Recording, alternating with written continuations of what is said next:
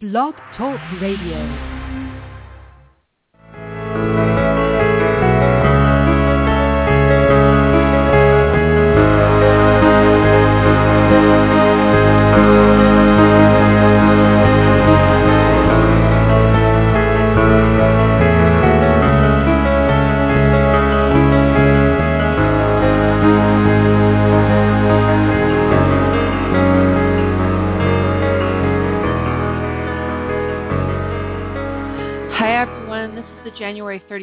2014 edition of Don't Let It Go Unheard, where we discuss news, politics, and culture from the perspective of Ayn Rand's philosophy, the philosophy that upholds the right to the pursuit of your own happiness.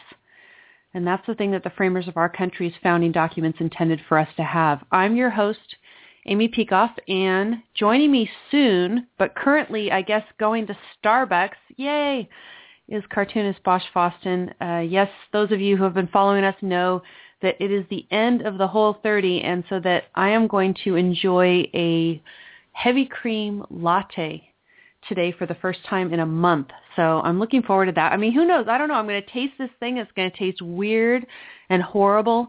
Anyway, I'm looking forward to it. It's going to have calories and it's going to have caffeine, which I think is going to be a big help to me today. If you looked over at my blog at don'tletitgo.com, you saw that today we are going to be talking about uh, LavaBit. LavaBit is or was Edward Snowden's email service provider. And this week they have had their day in court, so to speak. Although if you listen to the hearing, maybe you think that they, they didn't really have their day in court yet. But they appeared before the Fourth Circuit Court of Appeals this week and it's a contempt of court case against LavaBit. Some of you may have heard about the case in which the government went to LavaBit and said, we want information about Edward Snowden's account with your company. And LavaBit was trying to figure out how to provide that without compromising the privacy of all of LavaBit's users. And I guess was having a difficult time doing that. There's some things that I'm not clear about with respect to the case. In any event, they ended up being held in contempt of court after a while. And LavaBit is on appeal. So I'm going to talk to you about that case. I listened to 50 minutes, 5-0, worth of court argument. And if you want to, you can do it as well. Again, go to my blog at don'tletitgo.com. I have as one of the first links under the program notes the audio that the court releases that's courtesy of Ladar Levison who posted it on Facebook. So thanks to him for posting that. It was really fascinating for me to listen to. I thought it was going to be harder to listen to.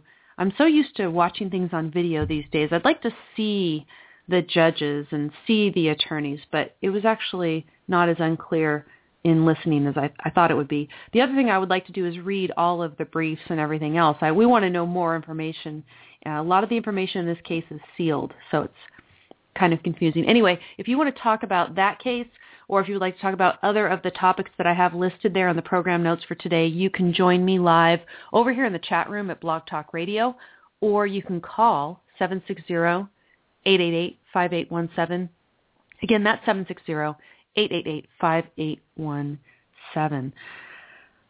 So let me go ahead and try to jump in. And again, I'm a legal geek, right? I'm a philosopher. I am also a lawyer, and I have immersed myself in privacy issues for a very long time. I've actually taught an information privacy law class, but I'm not necessarily a legal statutory doctrinal person as much as I am a theoretical person, but there's some things that we definitely need to talk about on the law side of this as well.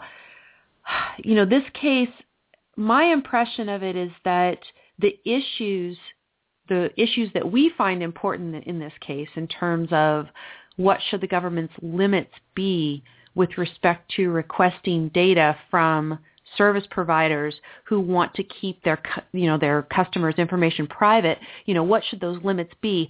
I don't think that those issues are necessarily well posed in this case for a variety of reasons that were apparent in the court hearing. And I'm not sure whether the judges are going to end up taking big issues as being well posed. You know, so for example, if you see under the one link that I have, again, go to my blog, don'tletitgo.com. I have program notes there.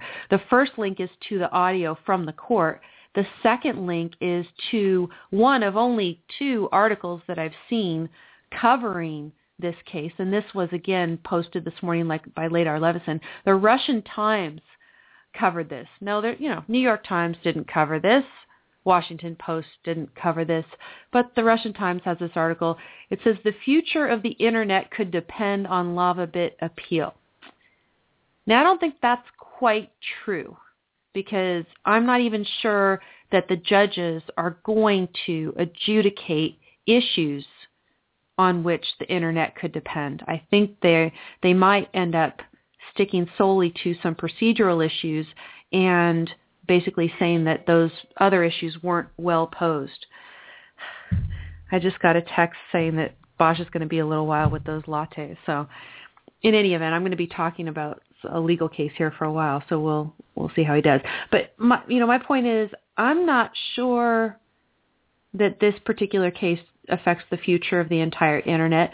I would say the future of the internet might depend more on the ability to provide certain types of technology that Ladar Levison and LavaBit are trying to provide, uh, in particular through this dark mail initiative.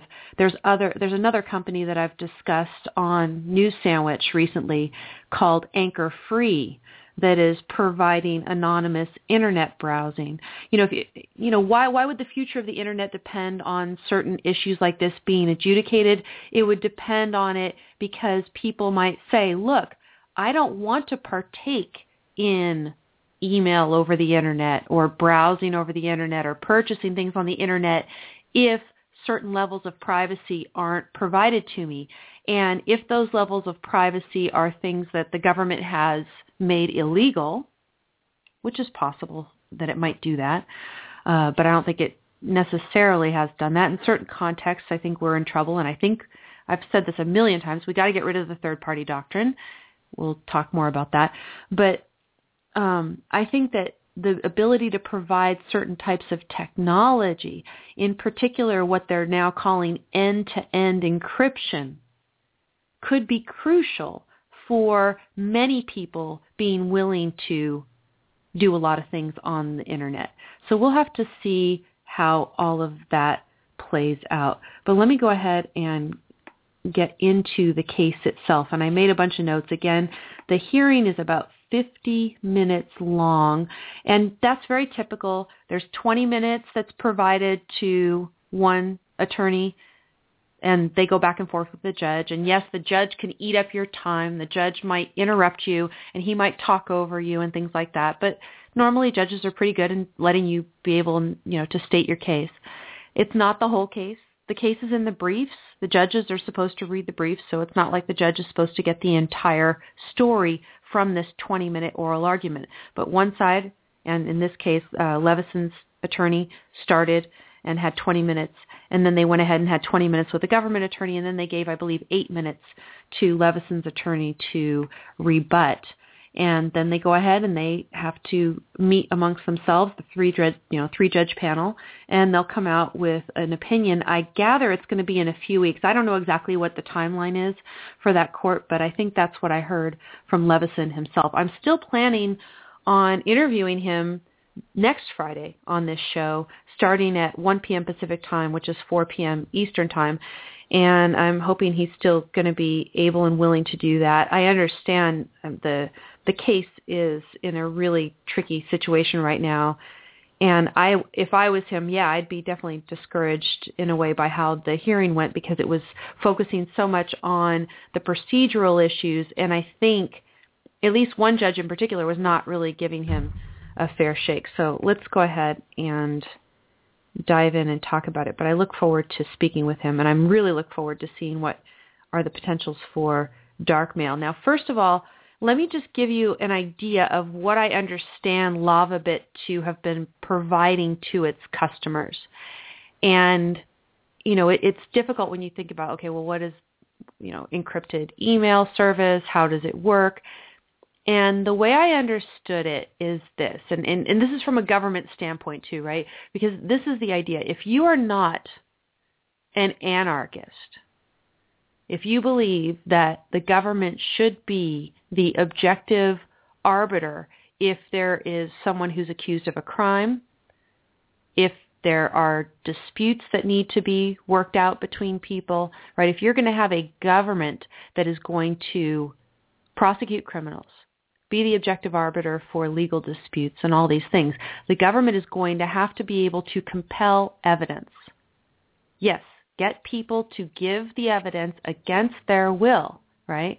And this has traditionally been the case. Let's think of physical analogies. So for example, if you are a roommate of a person in an apartment or a home. Government comes there. You could give the people permission, the government permission to come into the home because you already have, you know, use of the home. You could let them look around and get information there. Um, if the government came to you with a search warrant, of course, you would have to let them in and do it. And you'd have access, of course, could you have the key to the place, you're the roommate, and so then they could come in and look around for evidence against your roommate. Uh, if you're a landlord, right? If you're a landlord and you own an apartment building and there's someone in your apartment who has been accused of a crime, if the government comes to you, the landlord, with a warrant and says, we have the legal right to get into this apartment. You know, here it is. He's accused of this crime and the judge signed off on it and everything else. You're supposed to open the apartment and let them in. Now, typically, right? I mean, suppose you're going to give the government the key. You're not going to let them in yourself. You're not going to physically do it. Maybe it's dangerous for you to do it. You say, okay, here, SWAT team, you can have the key, but I'm not going to go up there. Typically, you would be able to give somebody an apartment key that would open only that apartment, right? You're not going to give the police the skeleton key to the whole apartment building, for example. You know what skeleton keys are, right? Mostly those are in workplaces where one key, a master key, is going to get into all the rooms in a building, for example, an office building. Those things exist, right? But it is possible to hand over a key, a physical key to a room that will get somebody into only one room and not the entire building. But as I understand what LavaBit did, LavaBit had an email service with an encryption key that applied to all of LavaBit's users so that if LavaBit was to give over the encryption key so that it could decrypt presumably Edward Snowden's email, again, they don't talk about this in the hearing. They say, you know, one user, the target, blah, blah, blah. But everybody seems to know that it was Edward Snowden that they were looking for. They can't just give the key over and have the government get only that information. They'd be able to get everyone's information. Okay, the way the service was set up, it was as if it's a landlord in an apartment building and the only way he could give access to a single apartment for the government to do a search is to give a skeleton key or a master key that would open all the apartments in the apartment building. Not ideal, right? Definitely not ideal. And one thing that Levison's attorney said in the hearing was that it was possible for Levison to give the government what it was seeking without compromising all of the user's privacy. Namely, the government wanted real-time unencrypted data. I don't know technologically how Levison would accomplish this exactly. Uh, he is basically, I guess, supposed to write a software program that would decrypt the data in real time as it was coming in, as it was processed through the server. I don't know at what point the data is encrypted and then when it has to be decrypted, but the point is is that the government would install what it's called a pen register. Pen register is an old term. Uh, today, I think pen register is done only by analogy. A pen register used to be the sort of thing that you would attach to a phone line, and it would record all the numbers that were dialed and the time and stuff that they were dialed. It would just basically, you know, record the numbers, the so-called metadata about phone calls, what numbers were dialed and when and all that kind of thing. The pen registers today, it, it, they, they're called pen registers by analogy, but it also applies to email. So you would get email metadata via a so-called pen register. And I guess the government wanted to get the metadata, who was Edward Snowden emailing. I think in one place I read that it was the you know the journalist contacts that he was emailing. They wanted to get all these people. So in any event, what supposedly they could do is decrypt the data before it hits the pen register, and then the government would be able to get that data that it was seeking without compromising the privacy of all of other LavaBits users. The question is, you know, could he provide that? I was actually skeptical whether you could really do it. Um, how quickly could it do it? At what point did he actually offer to do exactly that thing for the government and then at a certain point they refused, the issues get really crazy. So here's my understanding of the timeline as it went on. Uh, what the government did is come to him at a certain point, I think June 28th, with a order to have a pen register that would give them unencrypted data. And I think there was some confusion about whether they were going to get encrypted versus unencrypted data.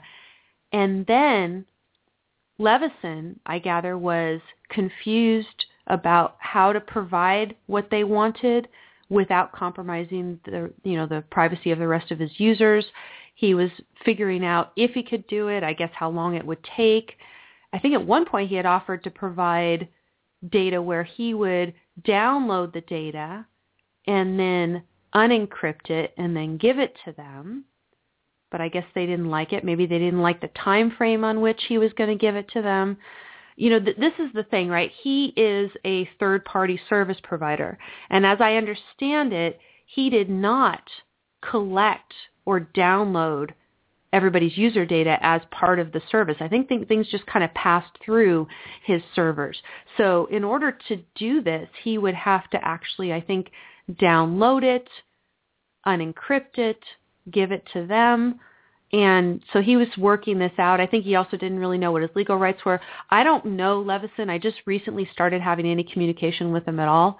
Uh, he may have wanted to help Snowden in a certain way. I don't know that. I don't know if he's any any contact with Snowden. I don't know anything about what his connection is with Snowden.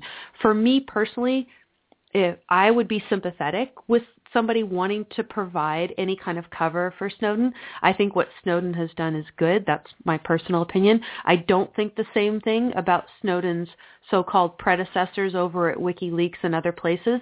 I think that they had a very different sort of agenda that I don't like.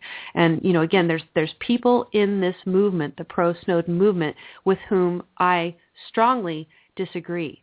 Um, there's a lot of people who are, you know, anti war entirely. You know, they're total isolationists a la Ron Paul and things like that. I am not that person. Um, I'm also not the person who says that the government shouldn't be able to compel information about somebody who has committed a crime. Nonetheless, I say that I am sympathetic in this case with somebody who would want to, perhaps at a risk to his own being held in contempt of court or anything else, you know, go ahead and resist the orders. I don't know, but I don't know that that is at all Levison's, uh, you know, motive. As far as I know, he was trying to figure out, you know, he he had a service that didn't typically download everybody's data. He would have to separately download it and decrypt it and then provide it to the government in order to preserve the privacy of his other customers. And I think that's what he wanted to do. I guess at this point, the technology leaves you in the position where someone like Levison would be uh, the equivalent of a landlord, a landlord in an apartment building, and the only way he could provide access to a particular apartment for the government would be to give a skeleton key, a master key that goes for all of the tenants. And maybe that I mean that's just kind of unacceptable to everybody. You know, you do do you trust the government if it's given that skeleton key, so to speak, that it's going to not abuse it, that it's going to go into only the one apartment and not search everybody else's apartment. A lot of people these days are very distrustful of the government and there's a variety of very good reasons for that. One of which is that they're bulk collecting all of our metadata. Um, and they shouldn't be doing that. Another reason is that they lie to us. Yeah, if you like your plan, you can keep your plan. Ha ha ha. You can keep your plan when I say you can keep your plan. Well, this week you can keep your plan, but next week you may not be able to. It our government right now is just a big mess and both parties are horrible and everything else. So I understand when people say I don't trust the government. I don't want the government to have that skeleton key uh, to everybody's data. So then the question is what sort of encryption options exist? so that when the government goes to the third party, even with a search warrant to target a particular individual, how can we make sure that the government is going to get access to only that particular individual's correspondence or metadata or whatever it is that the government is entitled to pursuant to its search warrant? That's that's really the big problem that's going on right now. Do we have a latte here? No um no, no cover, no cover. So I'm going to burn my hands on my little latte. Okay, here we go, baby. This is the uh, first sip of a latte that I've had in a month. This is a heavy cream short single shot latte from Starbucks. And let me see if if if I keel over and die, you know, you know that it was the dairy and the whole 30 that was doing me the good thing, right? What what do you think, Bosch? Did you have it? Oh, he's oh he's I think he's putting sugar in his. Duh, it's terrible. Mm. Yeah, I think I'll like that. Now the question is, am I going to be able to drink it or I'm going to be talking so fast the whole time I'm going to forget to take a sip. We will see how it goes. I'm going to do a little Marco Rubio during this show if you don't mind, which means I'm going to take a sip of my latte. You won't be able to see it though, so it won't, it won't look as cheesy. It's just going to sound kind of bad. It's going to be bad radio. What do you think, Bosch? Uh, less than half of the sweet milk. Delicious. Yeah. So, whoa. Oh, that didn't sound good at all. What was that? We don't want to know? Don't worry about it. Okay. That sounded terrible. Anything? Okay. So I'm just supposed to keep on and I'm supposed to ignore ignore what's going on behind the curtain as they say in Wizard of Oz. Okay. So here we go. So as I said and I'm hoping Bosch is going to listen here. So LavaBit is analogous to a landlord who can provide government access to a particular apartment only via a master key that would give everybody access to everybody else's apartment, give the government access to everybody else's apartment. And really, I think the solution is the solution that Levison and others are trying to pursue through the Dark Mail Initiative. I look forward to learning a lot more next week when Levison is supposed to uh, be interviewed on the show about it. But it's promising end-to-end encryption, which means that you yourself have in you know again again the thing that's analogous to the key to the front door of your apartment or your home it's an individualized key that gives access to yours and so that whoever it is that has access to the individual key can give government access to only that individual's data now what i don't know is whether the service provider darkmail or whatever the company is that's employing the Darkmail technology whether that person would have access to your key. So for example, you have a car, right? And your car has a key with a particular key code. I gather that your car's manufacturer could provide access with a particular key to your particular car. Is it the same with dark mail? And would the government go after it that way? Typically, as far as I know, they don't do that. They'll come up to you and they'll get a warrant to search your car. It's not like they go to your car manufacturer and get it. But you know, uh, one of the things, Bosch, I, I assume you agree with me. Tell me if you agree that government. It's proper for the government to be able to provide a warrant and search for information against bad guys. Yeah. Yeah. Of course. Yeah. Bad guys. Particularized suspicion, as you put it. And yeah. If they have a warrant with probable cause and particular and if someone's up right. to no good, and there's a history there, and yeah, uh, but they're going after people indiscriminately, Right. And there's promiscuously. And you know, one of the issues that I think is mixed up in this case is it's there's Snowden, right? Snowden supposedly has violated the Espionage Act, although Snowden has argued as to whether the act is properly applied to him. That's one of the things that he said. But you know, there, it's it's Snowden, and whether you think he's done anything wrong, nonetheless, Snowden was charged with a crime. Ad commercials. Yeah. Robert writes the last one. Oh, people are annoyed at ad commercials on the side of the screen. They're drowning out my voice. This is terrible. You can't even stop those? That's pretty disgusting. Hmm. uh, C-R-A-I-G, Craig, all spaced out in the chat room, says that Darkmail would have no means to access any data. See, I think that's excellent because the whole issue right now with this stupid third-party doctrine is that if a third party has data in its hands that you share with that third party during the regular course of its business, government can get access to it. And you know, this is this is the thing that's interesting. Actually, you know what? Okay, so now I'm coming to a realization. I'm sorry, guys. I just listened to this 50 minutes of court proceeding this morning, and I've been thinking about the case this morning. But you're getting a lot of fresh, well, you can't uh, think when, thoughts. Yeah, you, you can't think when listening to that kind of crap either.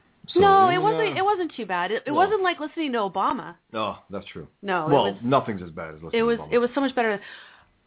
It occurred to me. So if if if uh, Levison was talking about having to download the data and then decrypt it for the government, what I'm gathering is that Lavabit made a point of never storing anything on its servers. Like it, it wouldn't store the data as a regular part of doing business. Once you store someone's data as a regular part of you doing business, even for any period of time, then you're toast. He's right. I mean, he's right. State Defiance. It's a racist name, Darkmail. It's absolutely racist. State Defiance No. brings up, what about Al Sharpton, Jess Jackson, Darkmail? Come on. I mean, Okay, well they're going to go after Darkmail. we we can go a little more philosophical here. Dark mail in terms of it's dark to the world. Yes, the world doesn't know about it's- it. it's well, no, no, no. Well, it's in the shadows in effect, right? Dark, dark. I'm saying from from from the critics' view. The the world going dark, as in a Yeah. novel, the famous novel that we know about. Uh, the Dark Ages. Did you bring up uh, the one thing that interests me and you instantly about the um, the have Darkmail? Yeah, yeah. So one one thing that Just, just I mean, you, yeah. just, you don't have to mention anything. Uh, obviously, one yeah one thing that interests me about Levison is that he did in another interview talk about the fact of being inspired by a character in Atlas Shrugged. But we I, Yeah. we'll talk about that more next week. But uh, again, I've been doing privacy issues for so long. I was interested in his oh, no case doubt. But that's as a, a, as a separate issue, that- that's a big uh, red light. Like, whoa. right? Yeah. But but so here's here's the thing, right? Since Darkmail, oh, excuse me, since Darkmail, since Lavabit was not storing this information as a regular part of its doing business, you can't really apply the third party doctrine to them. And I don't even know whether the pen register statute, so to speak, applies equally to them because it's not like necessarily. I, I need to learn this from Levison, right? It all, it all, so much is in the details, and there weren't that many details even in the whole 50 minutes of the hearing.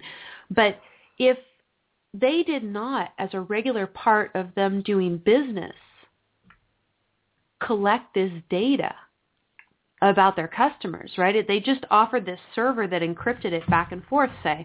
Suppose that's all they did. The information just passed through. It's like a pass-through server. It's not a storing server. There's no storage, supposedly.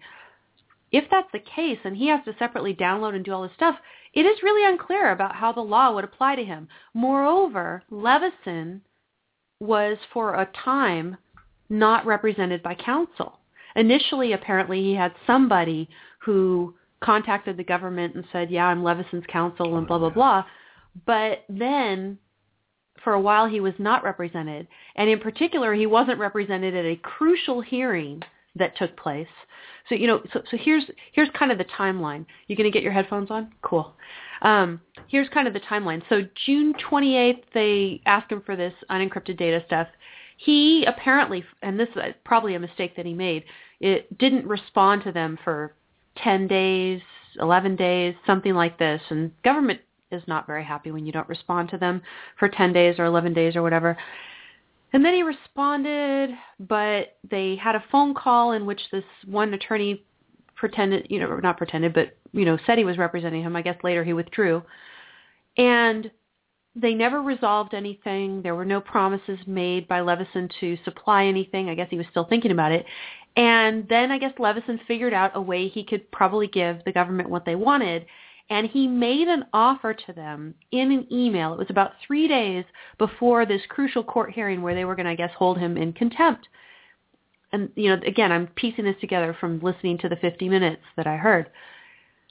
And apparently that offer that Levison made to them was to give them what they wanted, which is real-time access to unencrypted data.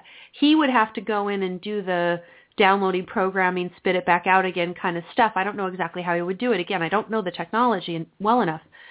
But one of the judges on the three-judge panel in the appellate court also recognized that Levison had at a crucial point, three days before this other hearing, offered to give them what they wanted, which was access to unencrypted data.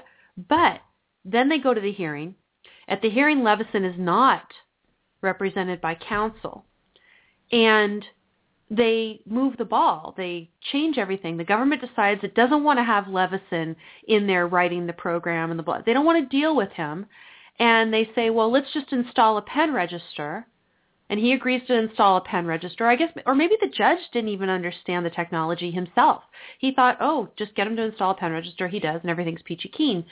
Install a pen register. They put it there and the government cannot get what they want from a pen register. Why? Because the data is still encrypted.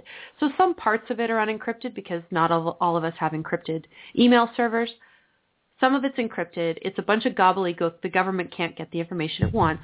So then I guess they put this other uh, court proceeding through whereby they are charged with a fine for contempt and all this. And I think there was very little time given to even respond to that. He didn't respond, and then boom, the, the fine is smacked on him. So here he is in, in appeal. But why is it that at that hearing, I, this is one thing I didn't understand. I think that he was probably treated unfairly in this regard. Why in that hearing did the court not just order Levison to do what he had offered to do why did they say, well, just install this pen register and forget about the rest of it? And then we have this other warrant for the SSL keys coming down too. They they just they basically just gave up on him at a certain point. And I'm wondering how much of it is due to the fact that the government doesn't understand the technology that's involved. They don't understand the sort of service that LavaBit provides versus other types of service providers. I think LavaBit was probably unique and different in other respects, and they didn't know how to treat LavaBit analogously to other service providers. So there's so many moving parts in this case, but my impression is that um, at least one of the judges wants to pretty much railroad LavaBit. One of the judges was very sympathetic to LavaBit and seems to think that especially because he, you know, that Levison was pro se for a period of time, that he was trying to comply, that he did at one point offer to give them exactly what they wanted. Um, I, I think that maybe he has a chance. Now, whether that judge who was sympathetic and seems to understand what was going on can convince the other judges when they have their conference, I don't know. Because this one judge, I believe it's the guy Niemeyer, he he seemed from the beginning to think, okay, look, LavaBit could have just easily given them what they wanted. Why didn't they just comply right away? And yep, they're in contempt, and that's all there is to it. And pay the fine, damn it. And you know, that that's the end of it. But I definitely don't think that that's the case. Uh, what I do think is that in the type of system that he set up, it's it's defective in a, in a certain way. If you think about what our government's going to do today, that the government can come and give you a warrant to get access to one user's data, you should be able to give the government access to one user's data without giving up everybody else's data. Um, Daniel in the chat room over here at Blog Talk Radio is educating me about technology. He says there's no such thing as a server that processes but does not sto- you know does not store it, even if only for a split second the data being moved exists in the machine's RAM. Well, yes, well, I mean that would make sense. yeah. That would make sense. But then if the idea is that it stores it for only the split second and then it dumps it, perhaps because it also needs the space to keep processing all the traffic that goes through it, it would still not be part of the normal course of LavaBit doing business to store the data for any significant period of time. Maybe. This is what I'm hypothesizing. And this is what really does explain, you know, Levison's difficulty in, you know, complying right away with the order. He had to figure out how to do this. This is not part of his normal course of doing business. Also, I don't, again, think that the pen register statute, which is something that's legal through the third party doctrine, again, it was passed in light of the third-party doctrine. Smith versus Maryland, that case from the 1970s. Pen register statute came after that. It's legal pursuant to that. I don't know whether it applies to someone like Levison who, you know, literally as a normal part of doing business, doesn't ever store anything, certainly not in unencrypted form. It's a, it's a whole different world. So I'm hoping I got the technology part of it right, and, and if Levison listens to this, and or if not, I'll try to you know reiterate it next week, and he can tell me whether I got it right, and then that would make entire sense. As I said, I, you know, I have no idea what was going on in the background, what his motives were. I do know that he was having a tough time because he wasn't getting adequate legal representation. He had an attorney who was representative, and then withdrew, and then some another attorney who sounded quite good in the hearing who was picking up the pieces there but uh, maybe that attorney could have explained the technological issues a little bit more effectively during the hearing. I think that would be my only critique because I was myself a little bit confused and just I'm just trying to piece it together. But one thing I want to talk about is this so-called pen register statute. And that was the first thing that LavaBit was presented with was an order pursuant to the pen register statute. And I've got my handy dandy information privacy law textbook here written by privacy gurus Daniel Solove and Peter Schwartz. Excuse me, not Peter Schwartz, Paul Schwartz. Peter Schwartz is an objectivist who does some good work. So I'm confused here. But if you look up the pen register statute, you want to, can you hold that for a second? I'm sorry. I got, uh, this is sausage. I've got a laptop in one hand and a privacy law textbook in the other hand. But the Pen Register Act is 18 U.S.C. sections 3121 to 3127. And in effect, what the statute requires is that the government obtain a court order to get a pen register. So you do have to get a court order. But it's not the same as getting a search warrant. And certainly you do not have to have probable cause and particularized suspicion in order to get it. All you have to do is you have to have the court certify that the use of the pen register, and again, the pen register collects in real time metadata. It collects metadata in real time from a user's account. All they have to do is show that the pen register is, quote, relevant to an ongoing investigation, end quote. Just that it's relevant relevant to an ongoing investigation. Relevant is such a loose term. I mean, we don't even know if it's Snowden's email service provider. Maybe it was a friend of Snowden. So looking at this person's email unencrypted is relevant. I, who knows? But the standard, as Solove and Schwartz note, is significantly less stringent than the probable cause required to obtain a Fourth Amendment warrant. And again, that is possible. The pen register statute is possible only because of the third-party doctrine. The pen register statute came about because in Smith versus Maryland, they didn't have a warrant. They didn't have garbage. They didn't have crap in Smith versus Maryland. And they said, oh, it doesn't violate the Fourth Amendment. And so people, of course, got upset and said, well, at least you could pass a statute giving us some protection.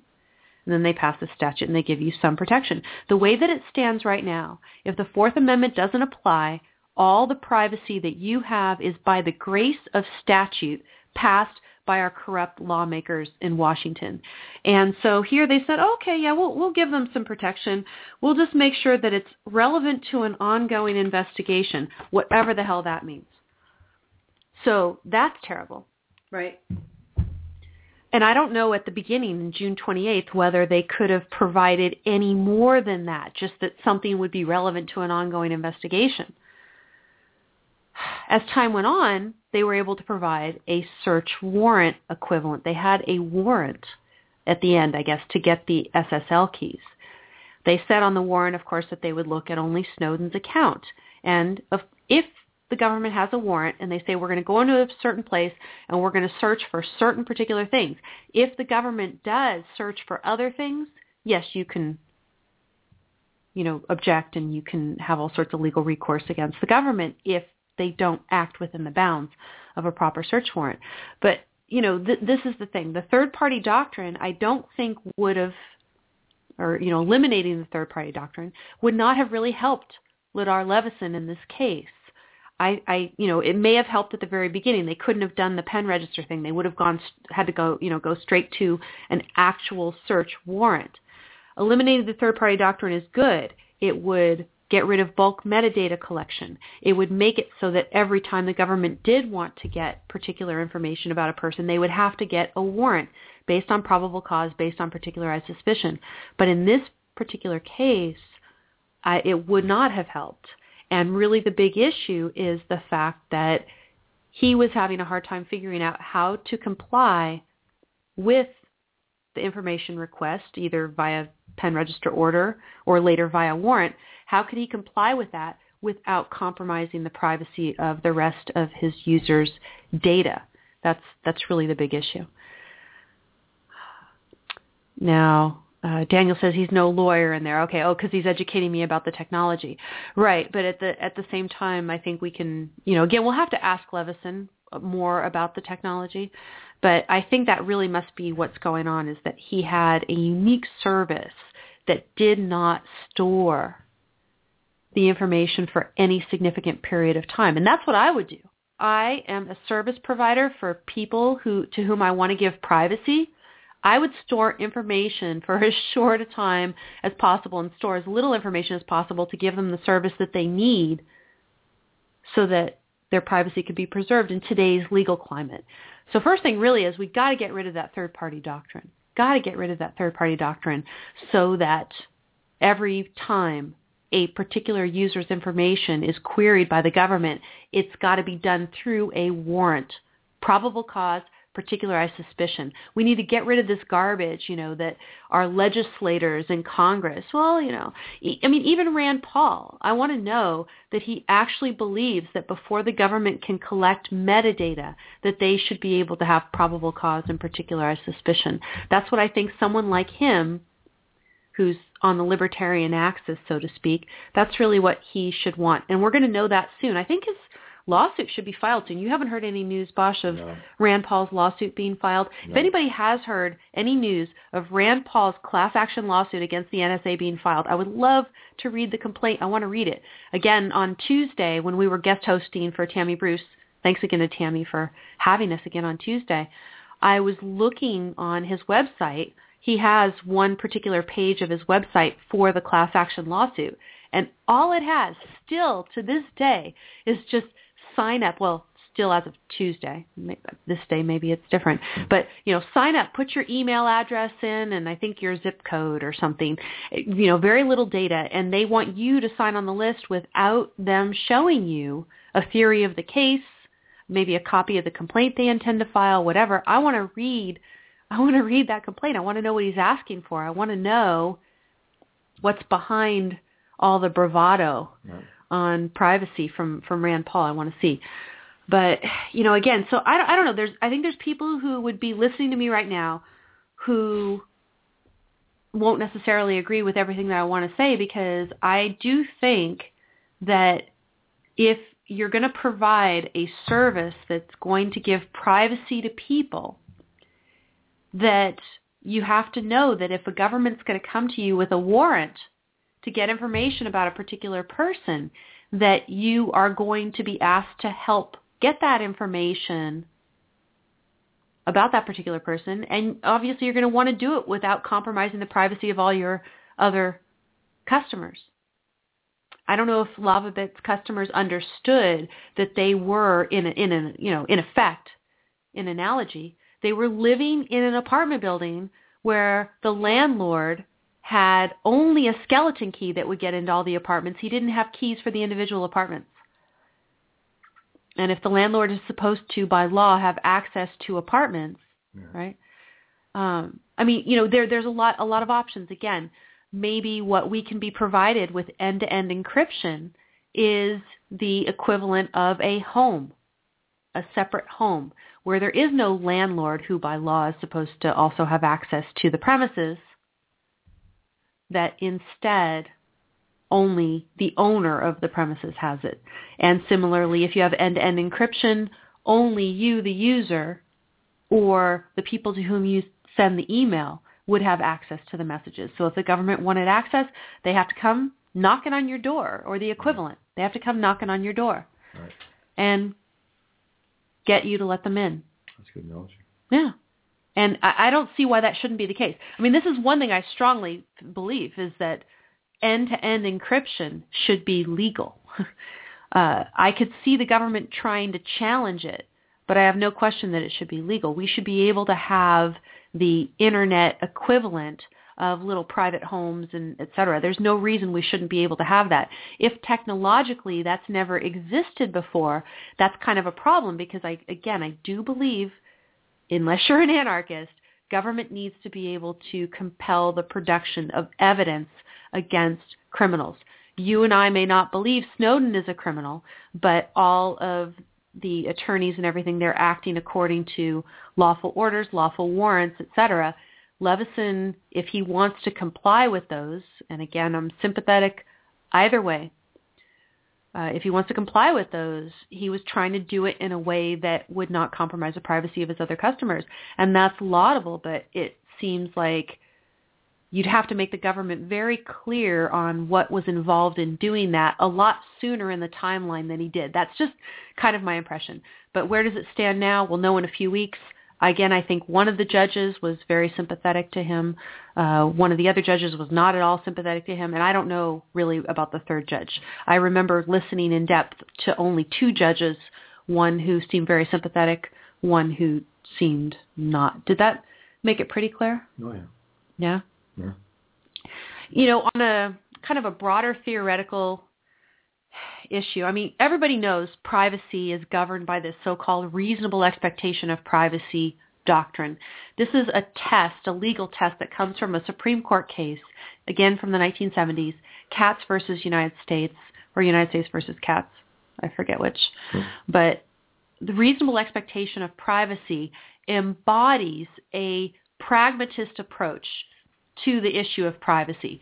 And excuse me, that um, I'm still suffering from a cold a bit, so I'm making all kinds of horrible sounds. Uh, that pragmatist approach got its start in a, a case called Olmstead versus United States in the 1920s, late 1920s. There was a dissent by Justice Brandeis where he wanted to bring in this idea that whether you are entitled to privacy protection under the Fourth Amendment, whether you're entitled to that should not depend on whether the government trespasses on particular property and things like that. And so they said basically that you know the mere fact of invading privacy alone should be the issue. It's not how they do it. He he want you know Brandeis just wanted to provide privacy protection somehow.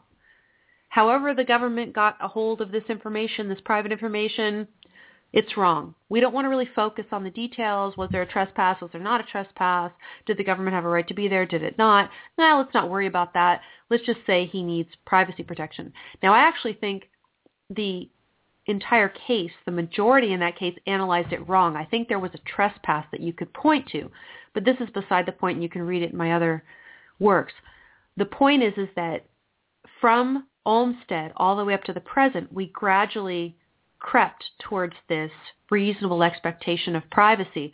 And all it requires is that you have an expectation of privacy, you actually expect privacy, and that expectation has to be reasonable, which means the government thinks, you know, society is prepared, as they say. Society is prepared to recognize that expectation as reasonable. Who gets to decide whether society is prepared to recognize that expectation as reasonable?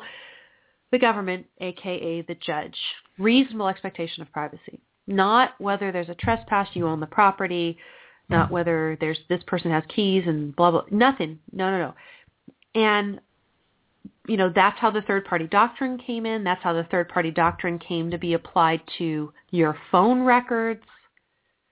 Right? You share the information with the phone company. You're not reasonable if you think you have privacy and the information you share with the phone company ah, Snowden, you shared that information with LavaBit. You're not reasonable. Um, this is the kind of thing that they talk about. And I think what this case and what this technology, it, it, you know, it's so funny. It's technology that kind of made them want to grow away from the idea of pointing to what's physically going on. But now as technology is progressing further, I think it's more important to point to what's physically going on and to make analogies to help us understand it where need be. That's fine. Make physical analogies. But, you know, here we are. In order to understand this case, you've got to understand what's within the proper function of government, what kind of service it is that LavaBit provides, what sort of privacy protection LavaBit provides its users, whether LavaBit is even able to grant access to one user's information without granting access to all of them. If so, how can it do that? The physical elements of what's going on and where the information is stored and processed and what's happening is very, very, very important. And I think this shows the entire bankruptcy of a pragmatist approach to privacy. So yeah, again, it's ironic. It was technological progress that pushed the courts to go more towards a pragmatist understanding of privacy. But as we go further and further with the technology, we see mm-hmm. that a pragmatist understanding of privacy is totally inadequate, unless, of course, you like a dictatorship government that can just do whatever it feels like whenever it wants, which is what we're creeping towards with oh, respect to the NSA. Another thing, though. Well, as long as you have nothing to hide, why do you care if the government stores all your metadata about everything you do all day long, every day for the last five years? Why do you care? What do you have to hide? You know. Anyway, I'm sorry, I'm going on with the diatribe, but you can call 760-888-5817. I see Robert NYC is here in the chat room. Bla- uh, he's just uh, bragging. He rocked his whole 30, still no dairy. Here I am drinking a little bit of dairy. I might I might join you. Um, I still had coffee this morning with uh, butter and a little sugar. wasn't great. I just had this latte with a little sugar. wasn't great. I think I might do away with it. Um, I've been able to drink coffee without without sugar for a month, and it, I've I've accepted it. It's been fine. So I think I might just just to forego the sugar. You know, I I really do like this. This is going to sound really strange, though, and it is that as I'm sipping this, I get the slight sense of numbness. Hmm. A little bit of numbness. Interesting. In my mouth, a little bit in my throat. Couldn't dairy make you feel that know. is weird. Matt Anyway. says coffee is best black. I've tried it. It's like it's like black water. Black, My mother drank water. black coffee. I have no don't idea how she did it.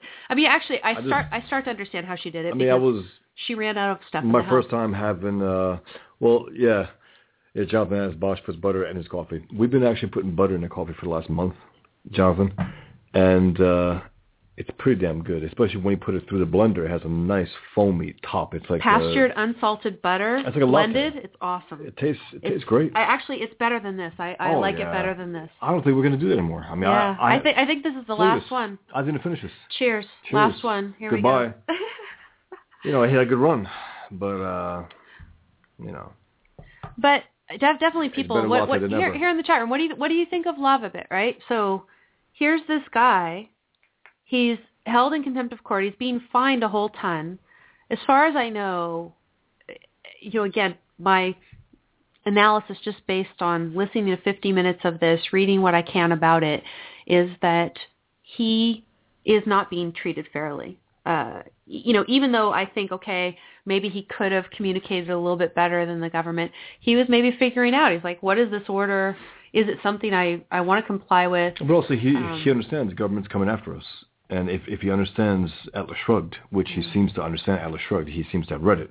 He knows this is a time where you, we got to be very careful here. So I think he probably was c- considering certain things because he, you know he knows the guns are pointed at him. So I don't blame him for being, uh, you know, for thinking things through and trying to be cautious about it. You know, it's I don't know. I mean, it's not a time where I guess he felt confident enough to say, you know, you go to hell, government, and and that's that. It's not going to happen, Right. Because they won't. They they will Well, come after him. And I mean, here's the thing: you can't just say go to hell if you're going to live here in the United States and stuff. The government is going to come after you and fine you. Even if we have a, you know, even if we have a a, a small government, But as, you know, from, as my understanding of the case is that he acted in a way completely equivalent with somebody who provided this kind of unique service where they didn't store the information. He um, was confused about how to give the government what it was asking for and what by law it was entitled to without compromising the privacy of everybody else. And or I think he may have been honestly confused about whether the pen register statute would apply to him the same it would as apply to everybody else. because with, maybe he doesn't store information or he didn't store information the way everybody else did. But also today, the laws keep changing. Obama regulations, new laws, new rules, thousands and thousands since he's been president. People can get caught up for doing nothing, and he probably considered that as well. This is not a time where we're actually there's uh, the rule of law. We're not in the rule of law time. We're the, the rule of Obama and Holder and all these rats, and that's why. I mean, like I said, that will you know, I would tell the government go to hell, and others would as well. You know, but uh, I think he um, clearly he's that's not his expertise. You know, he doesn't know maybe the, the law, and especially again, especially right now, we don't know where the hell we're going legally right now. Right. We're entering a whole a brave new world, right? Again, I think that the third party doctrine should be eliminated, which would remove a lot of these issues for everybody. But barring that, uh, nonetheless, I, I think that Levison is, and, and Robert here in the chat room is saying he believes that Levison's probably being railroaded as well. Daniel brings up this uh, and it's true. He says, I love how the media keeps pointing out uh, to, to Ted Cruz repeatedly that the number of executive orders issued by Obama has been less than Bush. Now, Obama has three years left. Just right. record, has three years left, and also the nature of the executive orders is the problem. The nature of them. This guy is trying to do legislation. He's trying to really flip us. He's, you know, fundamentally transform America. And in the past, uh, executive orders were usually for budgetary concerns and you know minor things. Usually that's the case. Uh, this is a different beast here. This guy's using it as a weapon. That's why I, I call it a wet pen. You know, I, I, I got a pen. And Ted Cruz said something the other day, well, I think you need an eraser. You know, it's, it's a good line. You know? I like that one. I definitely like that. And we are we are going to talk about Ted Cruz in a, in a little bit here, but in a few minutes I'm going to be joined by Arthur Zey. He is what is known as a partner engineer at Twitter. We'll have to ask him exactly what that title entails. But he is going to tell us about his experience, a recent encounter he had with the right. TSA that I think will probably horrify you sufficiently. So if you aren't sufficiently horrified with the way that Ladar Levison of LavaBit, again, Snowden's email service provider, has been treated recently by the justice system, I think you'll be pretty horrified about. Also, just to add to this, the way uh, that uh, to the story, Al- Alec Baldwin, did you hear about that? Mm-mm. They looked at his infant, his baby. They took the baby aside to check the baby at the TSA. Are you serious? Yes, literally. He was pissed off. He tweeted about it. Uh, this is where we are uh, in, in their desire to not look at Muslims, who are 99.9% likely going to be, you know, terrorists. They're looking at everything and everyone, babies, old people. I mean, it's just, oh man. And and remember again, I'm scheduled to interview Ladar Levison next week, and I am fascinated about this whole Darkmail program that he wants to start. I do think that the Darkmail initiative is something that provides exactly what we all need in order to have privacy equivalent to having at least a separate apartment that the third party provider could provide a distinct key to or at the same time maybe it would be like having our own private home such that the only way the government could get the key to come inside is by coming and knocking on your door where you would know about it. That would be the super, super ideal. And again, I don't understand the technology enough to know what the analogy, you know, what the exact requirement would be. But in any event, I'm looking forward to talking with him as well. So I do hope you'll join me next week for that. And we'll go ahead and right now switch over to Arthur Zey pretty quick. I think he's calling in. Yeah. Okay. okay. Yeah. Okay. Sounds good. Um, Okay, so what do we have here? We're not even at the top of the hour yet. So what? Let me go ahead and um, try to introduce our guest with a little bit of a preamble based on another experience that I had heard about the TSA. I have a separate friend on Facebook who um, did not want to be identified separately necessarily by name, but this friend was going through a checkpoint, security checkpoint, with some cupcakes and I think the friend had purchased cupcakes at one of these gourmet shops and wanted to bring the cupcakes to uh, his or her destination in order to share them with friends, etc. And the TSA agent comes up and says, mm, you know, those look really good and jokes a little like, oh, I could confiscate those for testing and continued to joke about confiscating the cupcakes for testing and went on and on about it in a way where it's just flaunting their power because it's actually true. This woman, even though she's not breaking any law by trying to bring the cupcakes through, she could have had her cupcakes. Oh, sorry, woman. Sorry, I, I gave it away. I wanted to be totally anonymous. Um, but you know, could have had the cupcakes confiscated by the TSA officer, and her friends net might not have enjoyed it. So, in any event, you're listening to Don't Let It Go Unheard. We're at the top of the hour, and I am going to be joined now by Arthur Zey. He is a partner engineer at Twitter. Arthur, can you hear me? Yeah, I can. Oh, and I can hear you very well too. So this is actually a really good connection. I was wondering first, can you just tell me what is a partner engineer? Sure. So I'm on the developer and platform relations team at Twitter. So we talk to and liaise with partners of all different sizes. So ranging from the general developer public to very strategic partners that we have.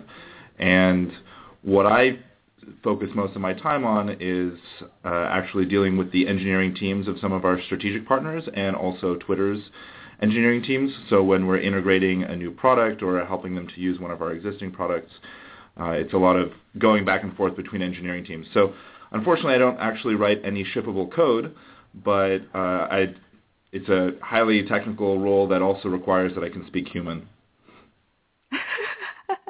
But you can write code. You're capable of writing code. I have in the past, uh, in in previous jobs, but uh, and I think it it's certainly a prerequisite for this position to be able to uh, write code. But it just I, I haven't found it uh, to be extremely necessary in, in my exact role. But you'd like it to. So you when you say unfortunately, you would like to be doing some of that. Uh, well, so right now a lot of my uh, a lot of my job is very interrupt driven, so it's uh, emergencies that come up at really any time of day or night. Uh, I and see. so there's not really a lot of time to to write code. Um, I would like to write a little bit of code. I think there are a lot of tools that I could create that would make my job and some of the jobs of my peers a little bit easier. So yeah, that's why I say unfortunately. It's, it's actually this is the longest time in my life that I haven't written code for work. Wow.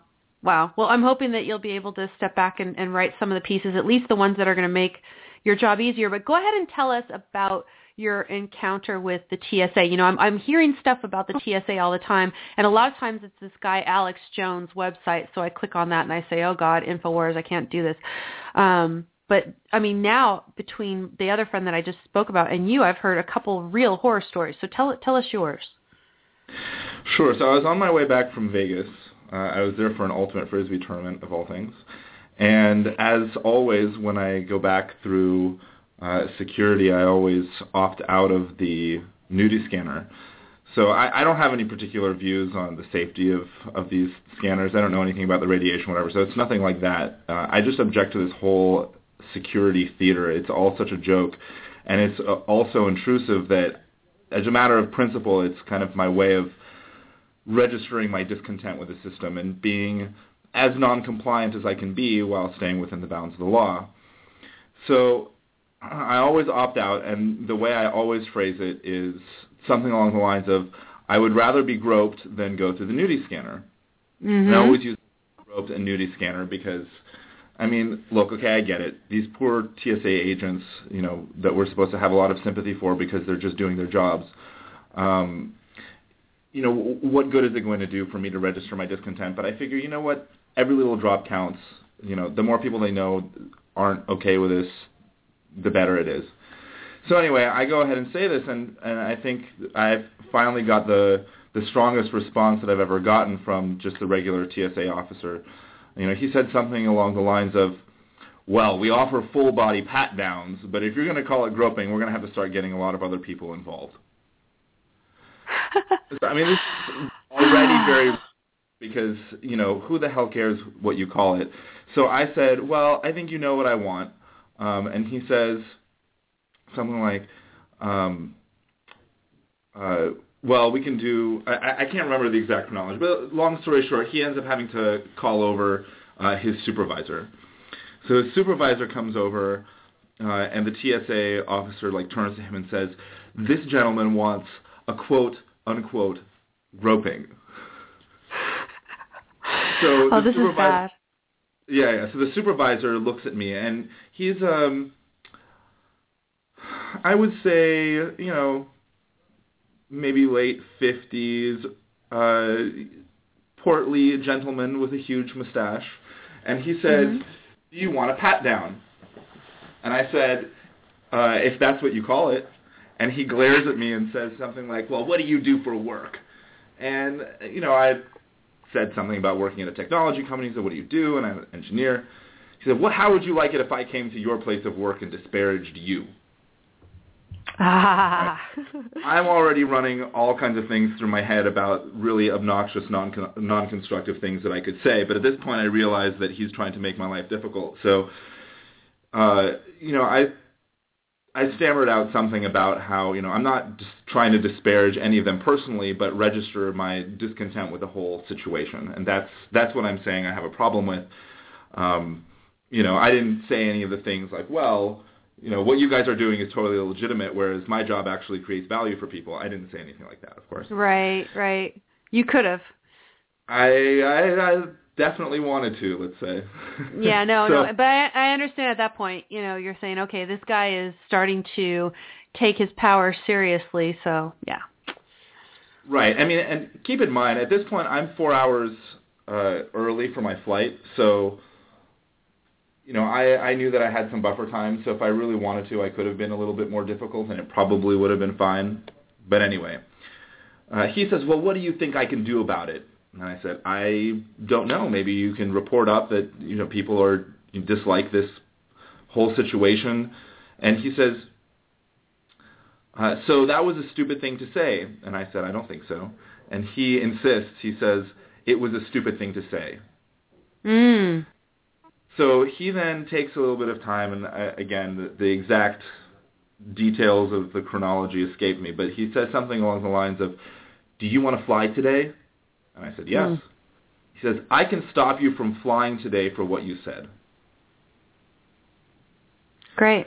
So clearly he is just mad with power because he can stop anybody for any reason uh, from flying. They have just this unlimited discretion, it turns out.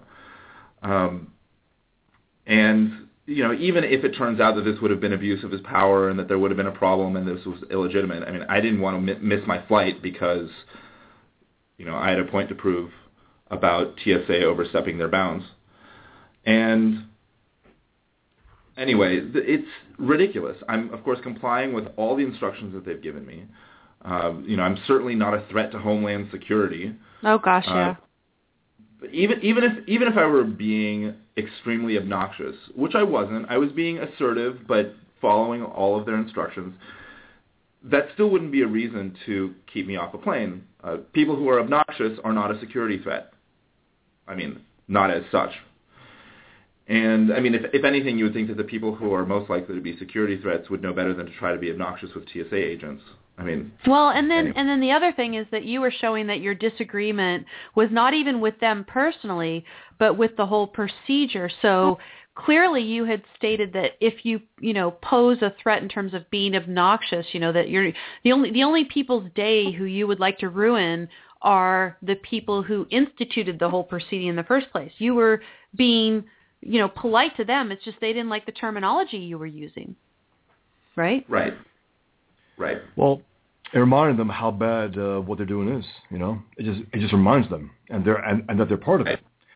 I mean, Right. I mean, there is a sense in which it is inescapable that they will be disparaged by my criticism Yeah. because, Bosch, as you pointed out, they are accomplices or whatever you want to call it.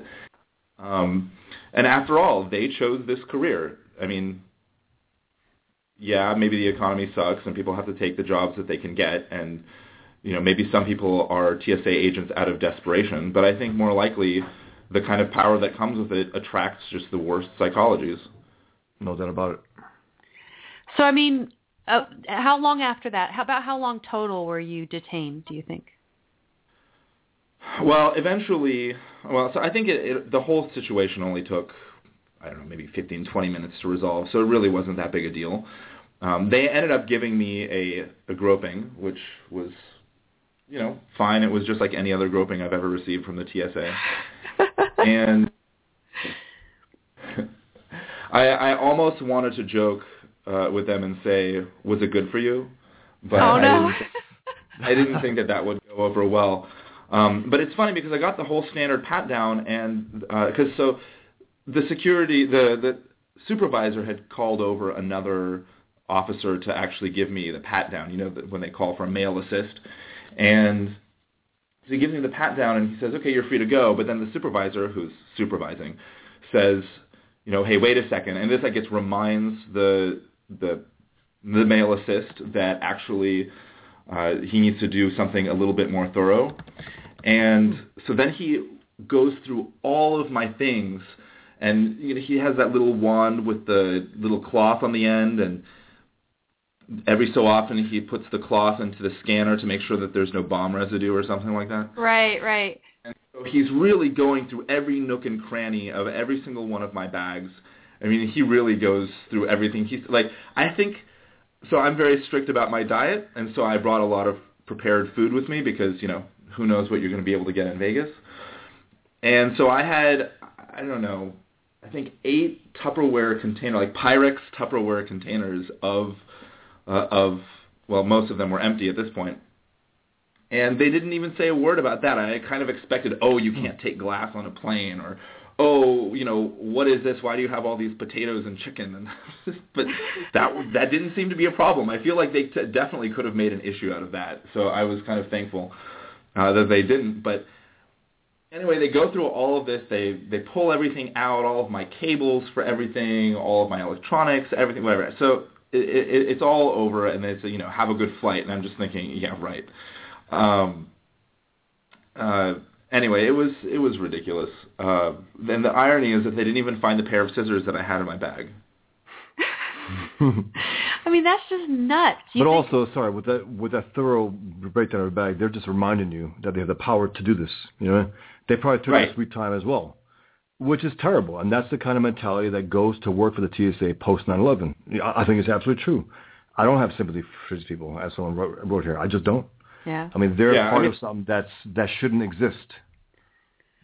Yeah, State yeah, Defiance I mean, over here. State Defiance in the chat room is talking about, you know, was the groping good for you, and he mm-hmm. needs a cigarette and stuff like that. That was what you. I need a cigarette now. You could have said that afterwards. Of course, you're not allowed to have a cigarette in a in an airport anyway, so that would have gotten you in trouble as well.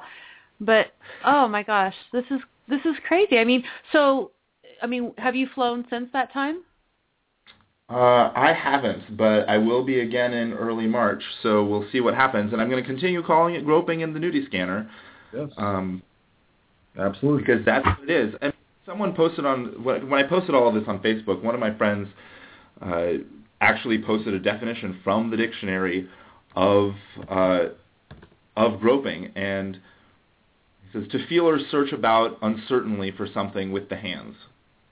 You know what, you know what, can, can, you can you can you print that on a T-shirt when you fly next, and just put it like in bold, like black T-shirt with wet letters, and just say right, this, this is what you're doing. I'm sorry, repeat. Oh, can you repeat that? I'm sorry, I didn't get that last bit. Oh, I was saying I should just bring a pocket dictionary with me and say, no, this is exactly what you're doing. Um, right. So yeah, I guess, I guess I guess given recent precedents, I would not uh, show them a definition that you pull up on your phone. They'd be like, "Oh, you showed me your phone. Hmm, no, now I, I can grab your phone and search your phone." You know, you don't want to invite that kind of stuff. Just given what I've read in recent cases, Ninth Circuit usually pretty good, but yeah, I'm sure you know about those things too, right? How the government can just confiscate your device and look at it oh, without yeah, a warrant. And and even still though, whatever however good the Ninth Circuit might be about this, this is not the kind of thing that I necessarily want to go to court over. It's just not. Yeah. I, I definitely have better things to do with my time than than fight the TSA in court. Um, yeah. I don't know. I, you know there's a part I, of me that wants to, but there's also another part of me that realizes that I really need to be focusing on things like my job. No, well, and here's the thing. So, I mean, you you do you have an important and busy job there at Twitter, which is awesome. Congratulations. Uh, to take some of your time and you know to risk not being able to travel to actually make a statement about this kudos to you for doing that but here's a question what were you doing with four hours of time to kill at an airport well so the reason i was there so early is that i just happened to catch a flight or happened to catch a ride with uh, some of my other friends who were there for the frisbee tournament and they had earlier flights so in, instead of driving there earlier so that's why i was there early as as for what i actually did some people had later flights. I actually quite coincidentally ran into uh, another objectivist friend of mine who had a layover in Vegas between somewhere in the Midwest and San Diego. So it was it was really funny. So we ended up having dinner. You know, I of course eating out of my Pyrex uh, bowl and, and potatoes. Um, all all of this virtue, all of this virtue surrounding me with regard to diet is is overwhelming. I, you know, I was doing Whole 30 and then I gave up after 27 days because I had terrible Charlie horses. So I don't know if it was a rationalization or not, but I added dark chocolate back into my diet since uh, since then. And today we had, you know, it was the end of the Whole 30, so we had the ceremonial latte made with heavy cream from Starbucks, but I, I don't even know if I miss it that much no. now. Isn't that weird? No. Yeah, so it's funny. I've never actually done Whole 30 just because I'm otherwise very strict about what I eat. So I've been doing paleo probably for now more than four and a half years, wow. and I my attitude about it is that I do like I eat only the things that I think are optimal and best for me to eat, and I don't. I try to get not be in situations where I have to start doing balancing or thinking about, well, just how much of this other thing can I eat before it becomes a problem. I just try to stick to, okay, here are the healthy things I'm allowed to eat. As soon as I learn that something is probably not a good idea for me to eat, I'll cut it out. So when I first started paleo, I didn't really know about legumes. And then I learned right. about maybe you should avoid legumes, so I just cut them all out. And now I kind of, there are only some legumes that I reintroduce. Like I think green beans are okay under some circumstances, so I wouldn't make a federal case out of those. But still not the first thing on my list when I go for greens. I think that's, green that's, beans are allowed on the on the whole 30. Green beans are okay, but for whatever it's worth.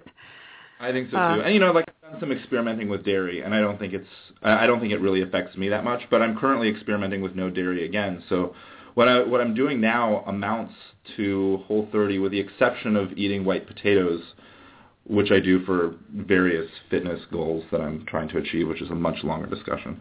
Yeah, no, I know. And and the Archevore guy, Kurt Harris, talks about having white potatoes and bananas and uh even even some rice, although rice doesn't have very much to offer nutritionally. So yeah, very cool. Anyway, good good to talk paleo with you as well. But so I mean, what what, would you recommend to other people with respect to TSA? When, for instance, why do you choose? I was going to ask you this. Why do you choose the groping versus the nudie scanner? Um well, if you just go through the nudie scanner, you're not really registering any kind of discontent with the situation, whereas it allows you to be a little bit non-compliant when you, you know, opt out. Okay. So that's that's one way of just registering that I'm not satisfied with the situation. Uh, and I think that by calling it groping and nudie scanner, I'm signaling that my concern is not the radiation. I don't really know how much radiation is actually an issue. I've heard a lot of people talk about it. I just I haven't done any research into it, and so I have no opinion on it. My my attitude about things like that is to avoid them until I'm satisfied to my own epistemological standards that they're safe. Um, and I just haven't looked into it. So from a certain perspective, the safe default is to not use it. But that's not that doesn't really factor into my into my decision. I'm trying to be difficult. Like that's that's the real reason here. Yeah. Um, yeah, I mean, make it make it as costly as possible for them to perform an improper government function, basically. And also, and also, you know, again, remind them that what they're up to is no good. That this shouldn't exist. It, it's a good thing. Believe it. If, if more people do it, if more people did what you did, uh, they would have to rethink this through. I mean, and they would, and they probably would say, okay, let's do away with this. People are complaining too much because they yeah, they, they always move when that happens.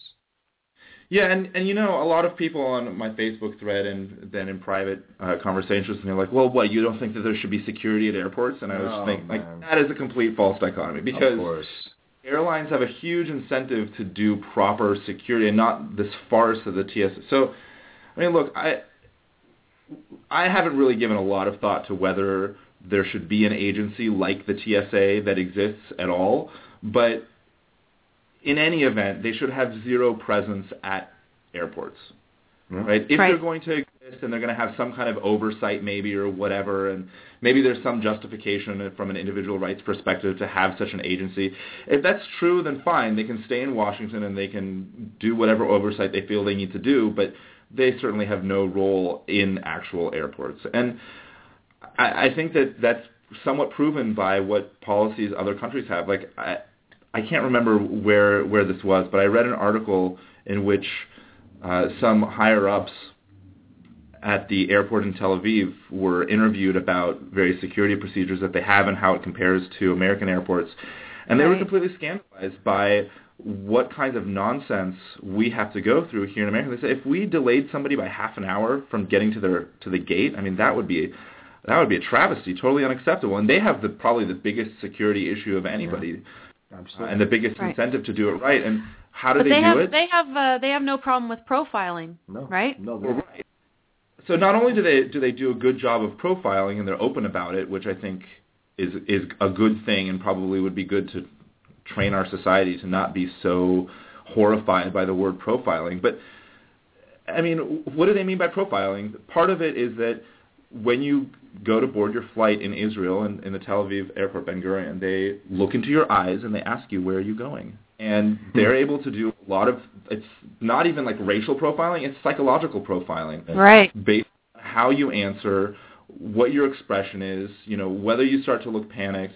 You know, they'll ask you things like, you know, who are you going to go visit? What was the, what was the purpose of your trip here? And all kinds of things that I mean, you know, honestly, a very very clever terrorist could probably be trained to get around, but nevertheless, the point is that they have security measures that they, I think they've proven have worked. Right, right. And ours clearly don't. I mean, there's your scissors got through, and you were subjected to a whole ton of extra scrutiny. So there's a piece of information right there. Mm-hmm. You know, I guess one thing that you'll be glad to know is that you were not the target of TSA agents laughing at your naked scanned body. I got this when I posted the the link for today's show. Zach over on Facebook posted a link to this story from Politico an ex-TSA agent saying, Dear America, I saw you naked. Confessions of a, an ex-TSA agent. And Uh. I mean, you know, maybe you, because you've been on paleo for four and a half years and you're in great shape, they would see your naked body and they'd say, okay, well, he looks great. We're, we really can't laugh at him. Nothing to say. But uh, maybe some of us are a little Well, more no, flabby. I think act- I think what- what they would probably do is because of some inferiority complex, they would probably pull me aside for additional screening just because they feel That's so awful about themselves and how much That's better right. I probably make they do. So or they say, they say, boy, he looks really great. That can't be real. There, he must be hiding something. And then they grope you. And then they grope you and test it. Wait a or minute. yeah, I want to grope that. yeah, I jokingly say, you know, TSA agents need some loving too. So really, what I'm doing by offering for them to grope me is it's it's a kindness, it's a charity. Hey. Oh, that's so sad. Oh, um, yeah, it's it's like the best part of their day or something, Arthur. That's awesome. Except for that they have to be reminded what they're doing all the time. Well, yeah. But they, but they should be. They should be. well, I th- I thank you for for calling in and telling us your story. I mean, you know, again, I read about these horror stories, but I don't hear them from reliable sources until recently. I've had my Facebook friends popping up with these stories, so I'm glad that you're able to to share it out there with the world. Did you share it around there at Twitter? Uh, I mean, I mentioned it to a couple of friends of mine, and I certainly posted about it on Twitter and linked to my Facebook post. So any anybody who's following me on Twitter had the opportunity to also read my account on Facebook. I mean, it's clearly a more than 140 character account, but um, yeah, I, I don't know. I, I feel like people uh, people in the tech industry don't don't tend to be as politically angsty as uh, people in other industries, and Yeah. or at least that's that's that's my feeling. I, I don't know if that's actually true. Uh, Well, and maybe maybe it's because I mean, and this is what I've heard, but not working in the tech industry myself, I can't tell you 100%. But people say tech industry has not been Yeah. Beset with all of these regulations yet the way that all the other industries have so that in a way you're kind of in a little bit of an insulated bubble at least for now, and unless and until it starts to get worse. But as I was talking about, you know, in the uh, in the last hour, Ladar Levison over at Lavabit has found himself shut down and hit with a huge contempt fine for trying to provide, you know, privacy protection. It seems for the mo- the bulk of his customers. I don't think Twitter would be in in that kind of situation, but there's going to be probably a lot that comes down in the near future that's going to make you guys have to deal with privacy concerns a lot more, and that's going to be a bit onerous. Guess what I'm getting? Well, I mean, I can't I can't comment on anything officially, but I mean, as you can imagine, uh, there are a lot of other countries in which we operate where they have, let's just say, less than uh, superb protections for freedom of speech, where countries actually issue takedown requests of certain kinds of content. What I can think of in particular that happened a while ago was some kind of Jewish anti-defamation organization in France demanded that certain tweets be taken down because they considered them to be anti-Semitic, and through all the various proper channels that that ended up, um, you know, coming to us as a request for takedown. Now, I don't recall exactly what we did in that specific situation, but we do have a mechanism for withholding tweets from being displayed in certain countries, um, which say anyone who accesses through our API or whatever is required to honor. So Wow, that, I mean that's hard. You know that, that that's a whole nother that's a whole nother topic for another day. I would definitely want to talk about it. I mean, you know, as for me personally, I would say anything that Twitter, you as a private company, wants to take down for whatever reason. I mean, it's your house in effect, and people are you know welcome there on particular terms, and you could do it personally, if it's a government requesting a takedown and you yourself would like to see the message continue, it, it it's really hard. You know, you have to decide how, how much good are you doing in the world by allowing as much information as you are permitted by these countries to get out there. Uh, you know, does it does it balance? Does it outweigh the idea of that you are in effect helping the government to censor information to its citizens? I'm I'm hoping Right. that stuff you know there there's this new company Anchor for free. I don't actually I don't know how new it is, but I just recently heard about it, so it's new to me. Uh, you know, AnchorFree offers some sort of uh, like redirect servers and things like that, so that I guess people can act as if they're not in the censored countries that they're in when they're on the internet. Maybe they can get more information that way.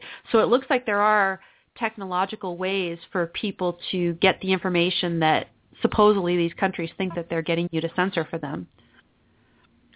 Yeah, I mean, there are definitely through proxies and other kinds of mechanisms Right. ways to on that. Uh, but yeah, there's we have to be careful uh, for sure about how we decide to, you know, because anything we do is going to be public and open about how we conduct ourselves and what decisions we make about anything. So, for example, uh, there are all kinds of technological ways where, that we could get Twitter into China, but hmm they would be backhanded, secretive, and they would be, you know, going around what the Chinese government is actually trying to do, and that can create a lot of unwanted tension for us.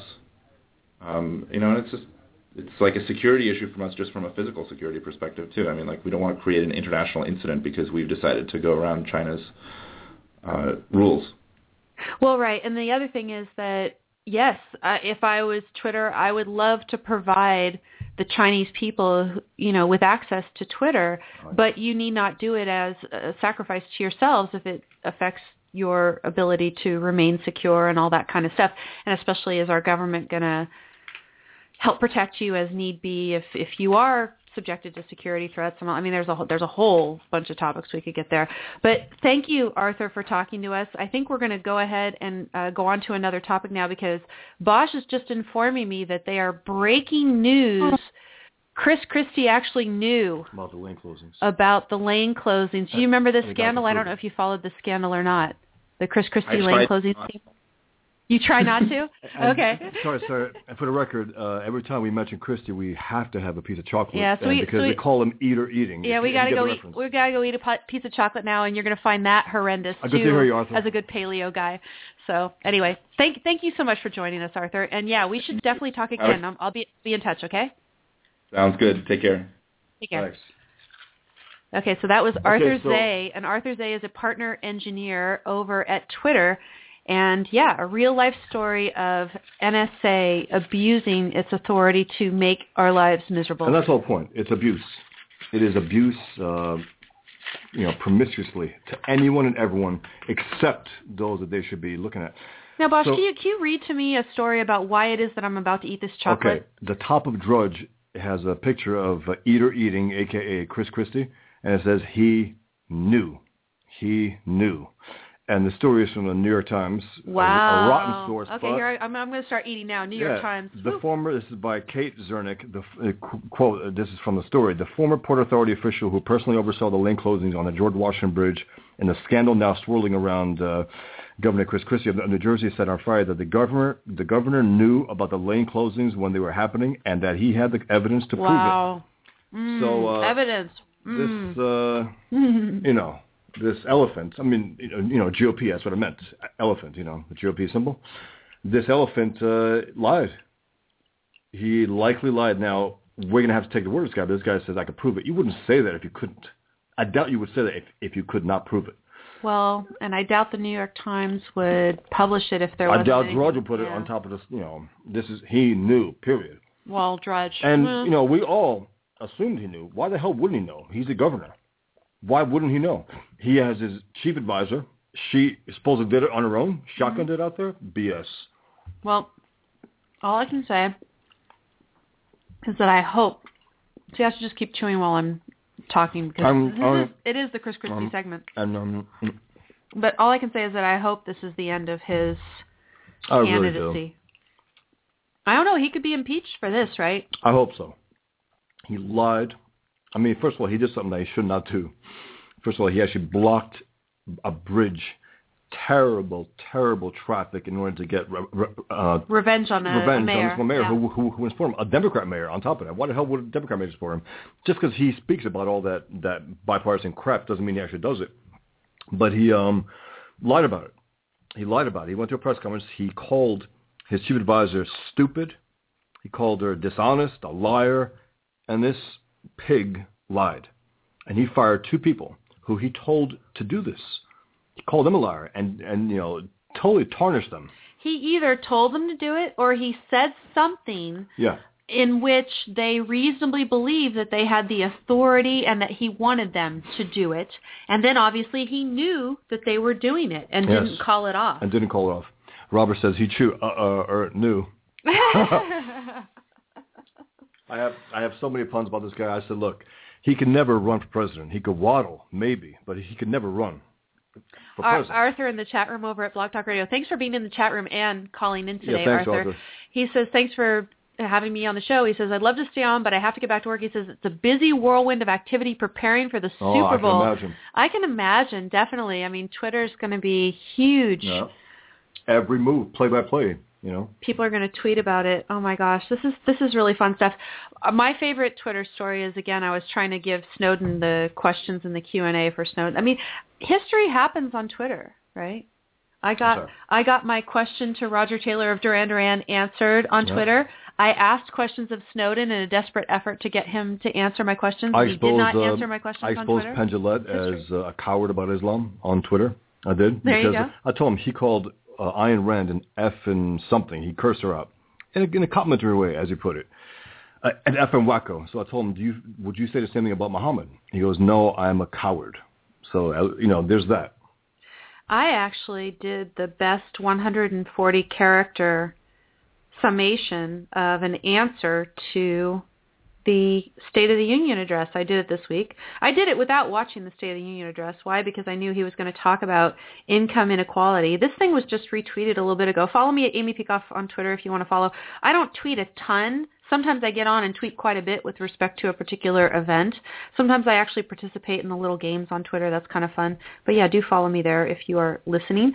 Uh, what I said is that the only income inequality that should be addressed by government, the income inequality caused by government. Excellent. Get out of the way. And I said get out of the way. I was kind of echoing a lot of things that Yaron Brook from the Ayn Rand Institute was tweeting that night. He was talking about getting the government out of the way.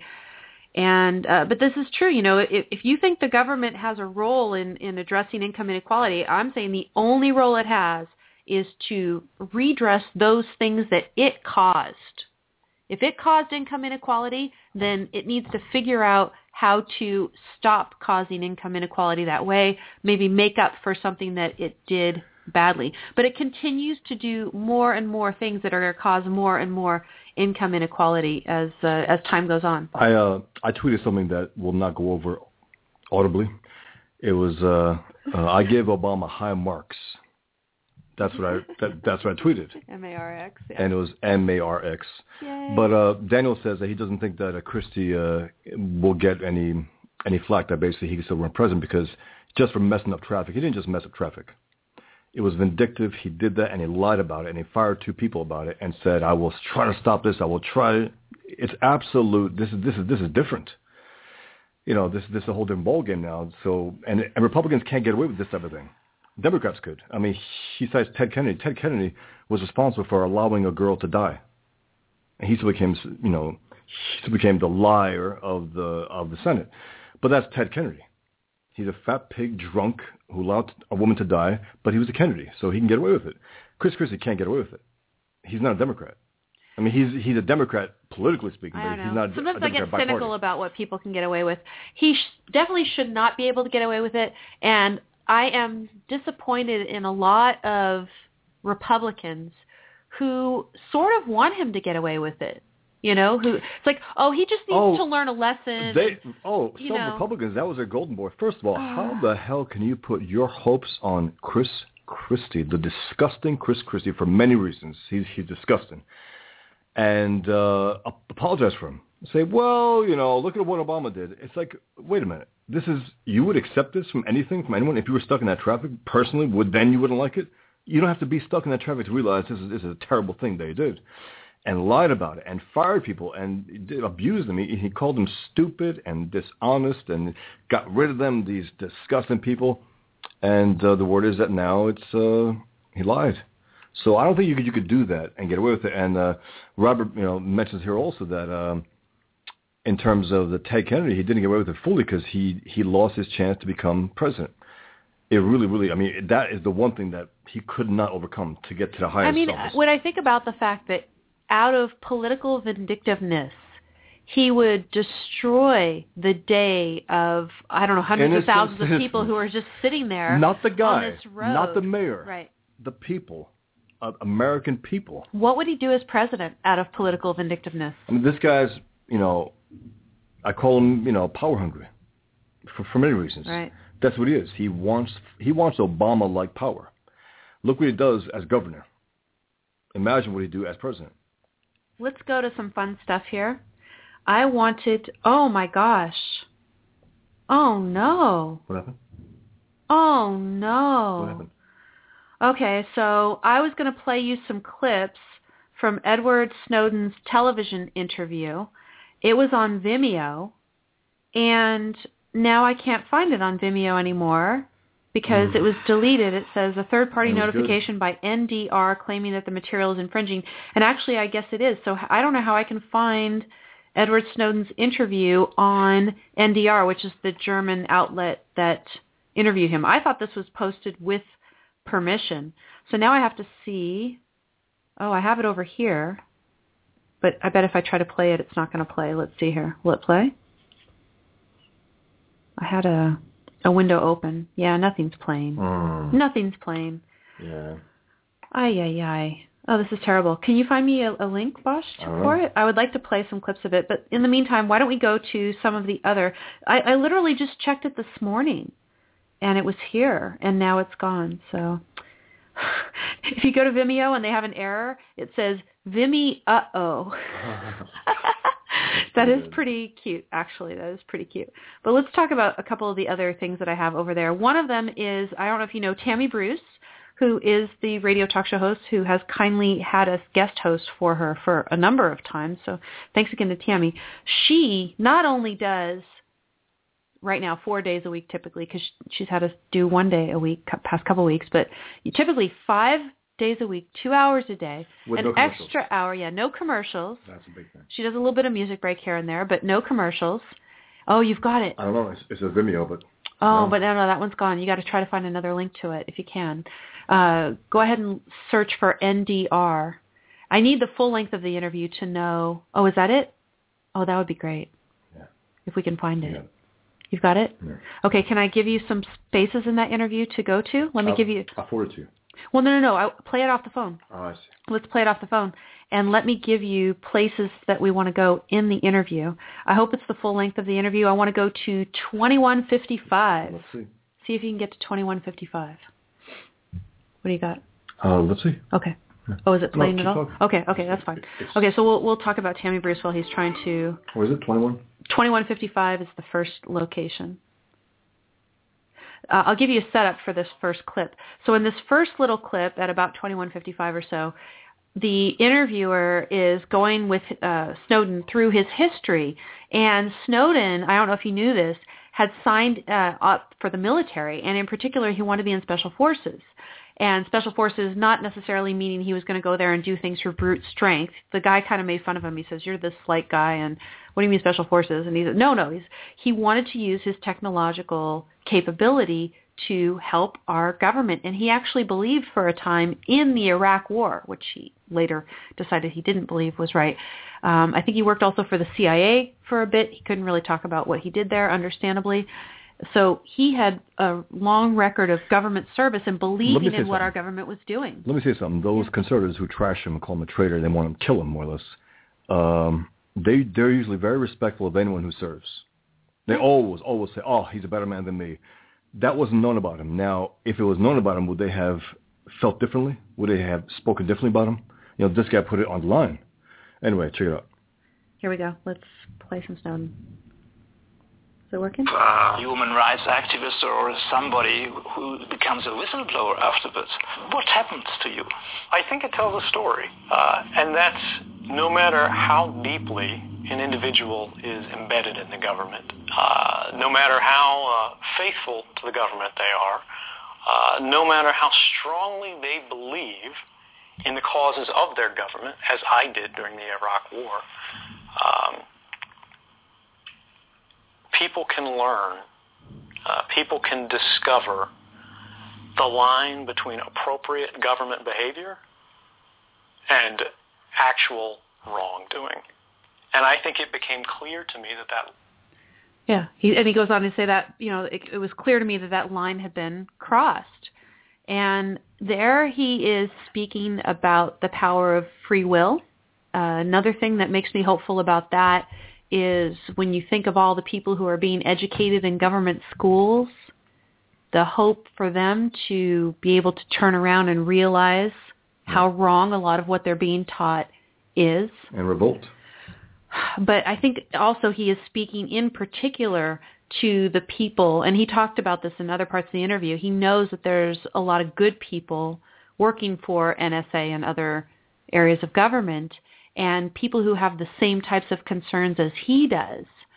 And I think he's saying to them, hey, you guys know, you know when the government crosses that line between a proper government activity and actual wrongdoing, and that basically other people can choose to do the same thing that he has done. So I thought that was a really excellent little part of the clip. The whole interview is worth watching. I highly recommend. It's a little bit over a half an hour, but another clip that I Yeah, want he's you very to sharp. He's very intelligent. Well, Yeah. well spoken. Definitely, definitely he is. Uh, You know, when I was watching the online chat with him where people were asking questions and he was answering them, you read the answers and you say, okay, this is someone who's articulate and knows what he's doing. But how do I know this is Snowden? I'm just seeing some text type on a page. But then you see this interview, you say, okay, he's alive, he's well, Yeah. he's coherent, he's principled. He's Snowden, though. I, I really like this guy. And again, I draw a distinction between Snowden and the WikiLeaks manning all these other Those, those are punks. punks. Uh, Yeah. Absolute punks.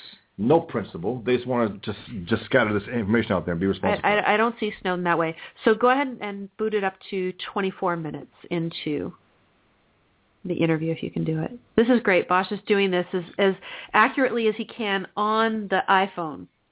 Love our iPhones. 2402. 2402, that's good enough. Let's let's play it and put the speaker on. site, no auditing. The government didn't even know they were gone.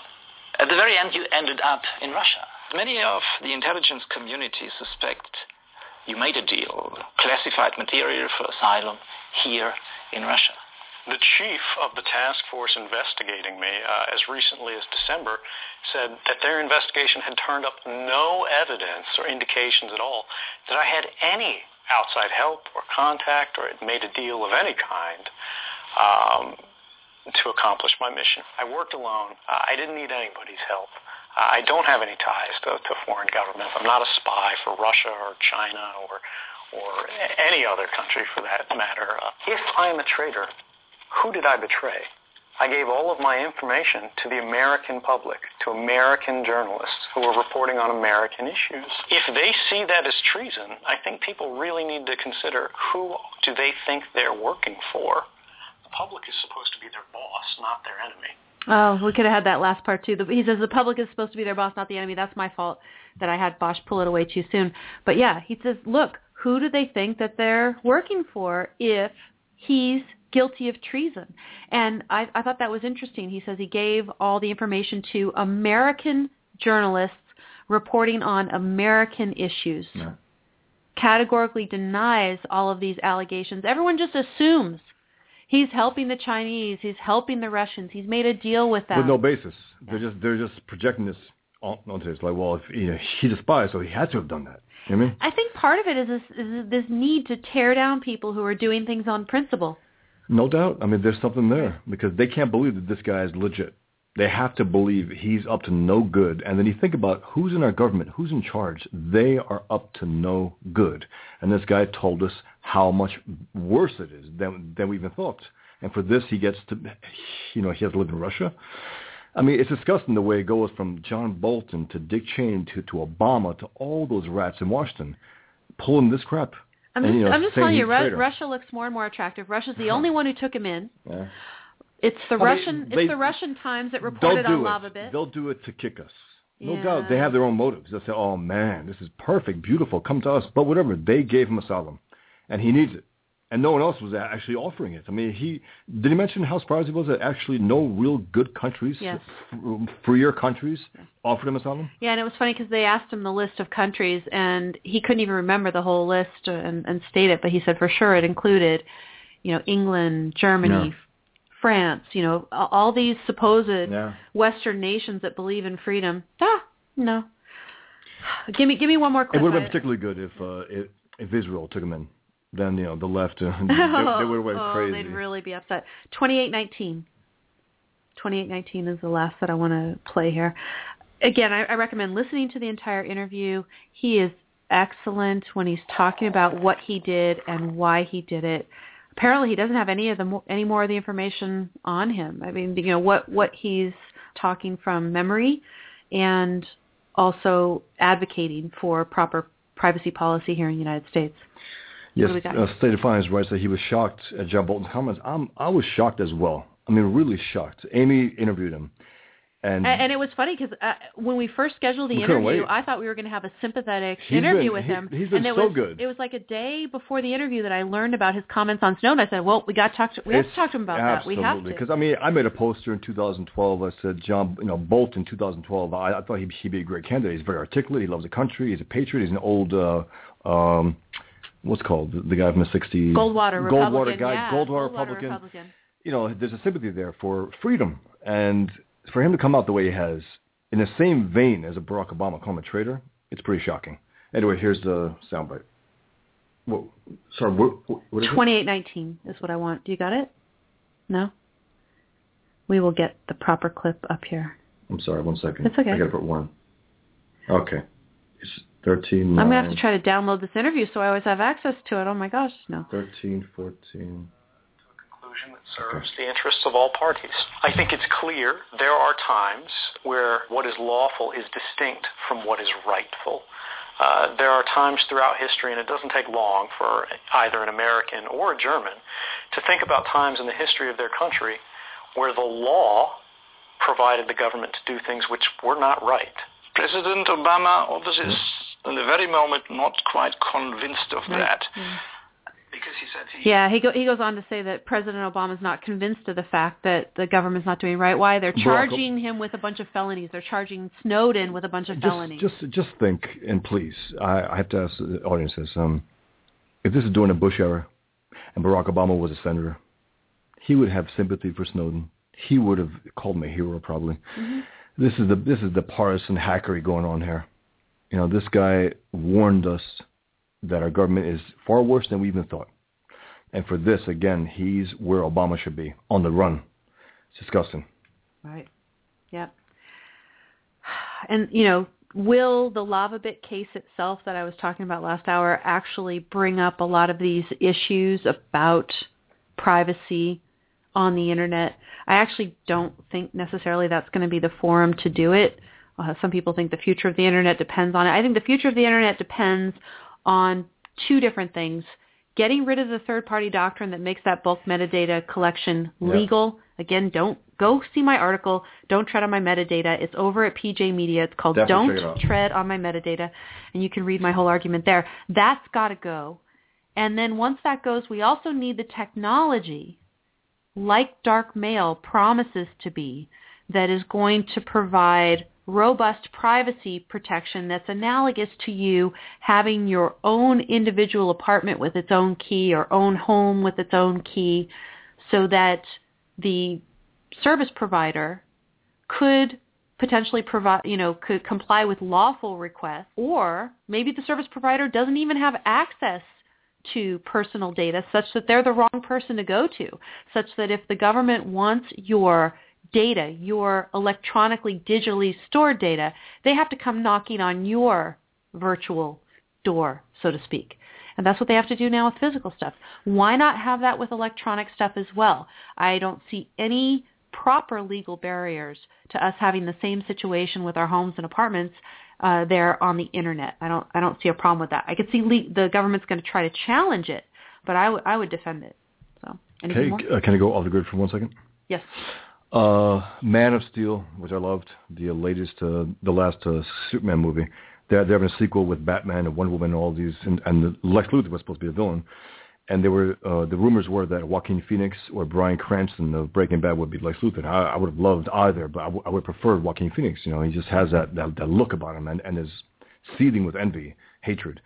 But now it's uh, Jesse Eisenberg. Now, I don't want to say who he is. Just anyone out there wants to maybe just Google it quick while you're on the show and take a look. Well, what you'll see if you Google Jesse Eisenberg is that we didn't just go entirely off the grid because it's tangentially related to a third-party Yes. service provider on the internet, Right. which shall remain Yes. nameless. But let's go on So- to, I got last two articles Okay. to talk about here. After I saw the actor, I said, "What the you know what?" But then, if if you think about it, it might make sense in the end if they do it right, because Lex Luthor ought to be an envious, super envious individual about Superman. So let's see. Okay. We'll let people go check it out for themselves. Couple things I want to point out again. Uh, Tammy Bruce has been a regular columnist for the last few weeks at the Washington Times. Her columns come out on Friday, and the one that she has today is appropriately titled, Is the GOP deliberately trying to sabotage the 2014 midterms? And she discusses the fact that the official response that they gave to the State of the Union speech was wimpy, both in the terms of the way, the manner in which the woman, the representative Cathy McMorris, that she presented herself, and also the substance of it, that they didn't make any real substantive challenge to the State of the Union address by Obama. And she damningly says, and I, I tend to agree, she says perhaps the current GOP leadership prefers things as they are. Yeah. Not enough power to do anything of conservative consequence. They don't want the Senate. No. While watching and applauding as House Majority Leader, soon to become Speaker of the House, Eric Cantor did during the State of the Union. The liberal agenda, she says, including the de facto amnesty, would become the law of the land if they have their way, she says. Now, she's very uh, into the immigration issue. I'm uh, fairly agnostic about the immigration issue because I want to see a particular bill. Well, I'm, I'm for more open immigration. If Chuck Schumer, Harry. Reid, and Obama like the bill, it is rotten to the core. Should not be passed. Should be fought to death. It should be. Yeah. But, you know, she says, look, it's not just a political party at stake. It's our nation's future and your family's future. She also says in here that she does not believe, like some people believe in the Republican Party, that Barack Obama is actually concerned with our interests. No, she thinks he does not like us. And she said that time and again on our show. So go ahead and check that out. And then one last thing I want to talk about in the few minutes that we have is an op-ed by Ted Cruz in which uh, he points out Obama's willingness to flout the Constitution, not just in terms of numbers of executive orders. I mean, the content. you know, it, it may be that George W. Bush issued more executive orders than Barack Obama because he was very conscientious about his job, which I could believe. I mean, he was an earnest patsy. Well, maybe. I just I can't even compliment that guy that much. That's No. too high a compliment, but I know what you mean. Compared to Obama, he didn't hate the country. Right. He did not hate America, George Bush. He was stupid. He made a terrible, terrible, uh, you know, terrible president, but he didn't hate the country. Obama despises the country. He may have done a couple things by executive order that were questionable, but Barack Obama time and time again keeps doing things by executive order. But I love this one part of it where he is talking about what Obama did with part of Obamacare. And um, he says the, the Obamacare law, I'm just quoting from this Wall Street Journal piece uh, by Ted Cruz, and the title of the piece, by the way, is called The Imperial Presidency of Barack Obama. Which is what Mark Levin has been calling him for a while now. Yeah. And he, it says that the law, the Obamacare law says that businesses with 50 or more full-time employees will face the employer mandate on January 1st, 2014. But it didn't happen. Again, quoting from Cruz here, President Obama changed that, granting a one-year waiver to employers. How did he do so? Not by going to Congress to change the text of the law, but through a blog post by an assistant secretary at Treasury announcing the change. Also, as Amy, as Amy pointed out, he had a press conference the other day.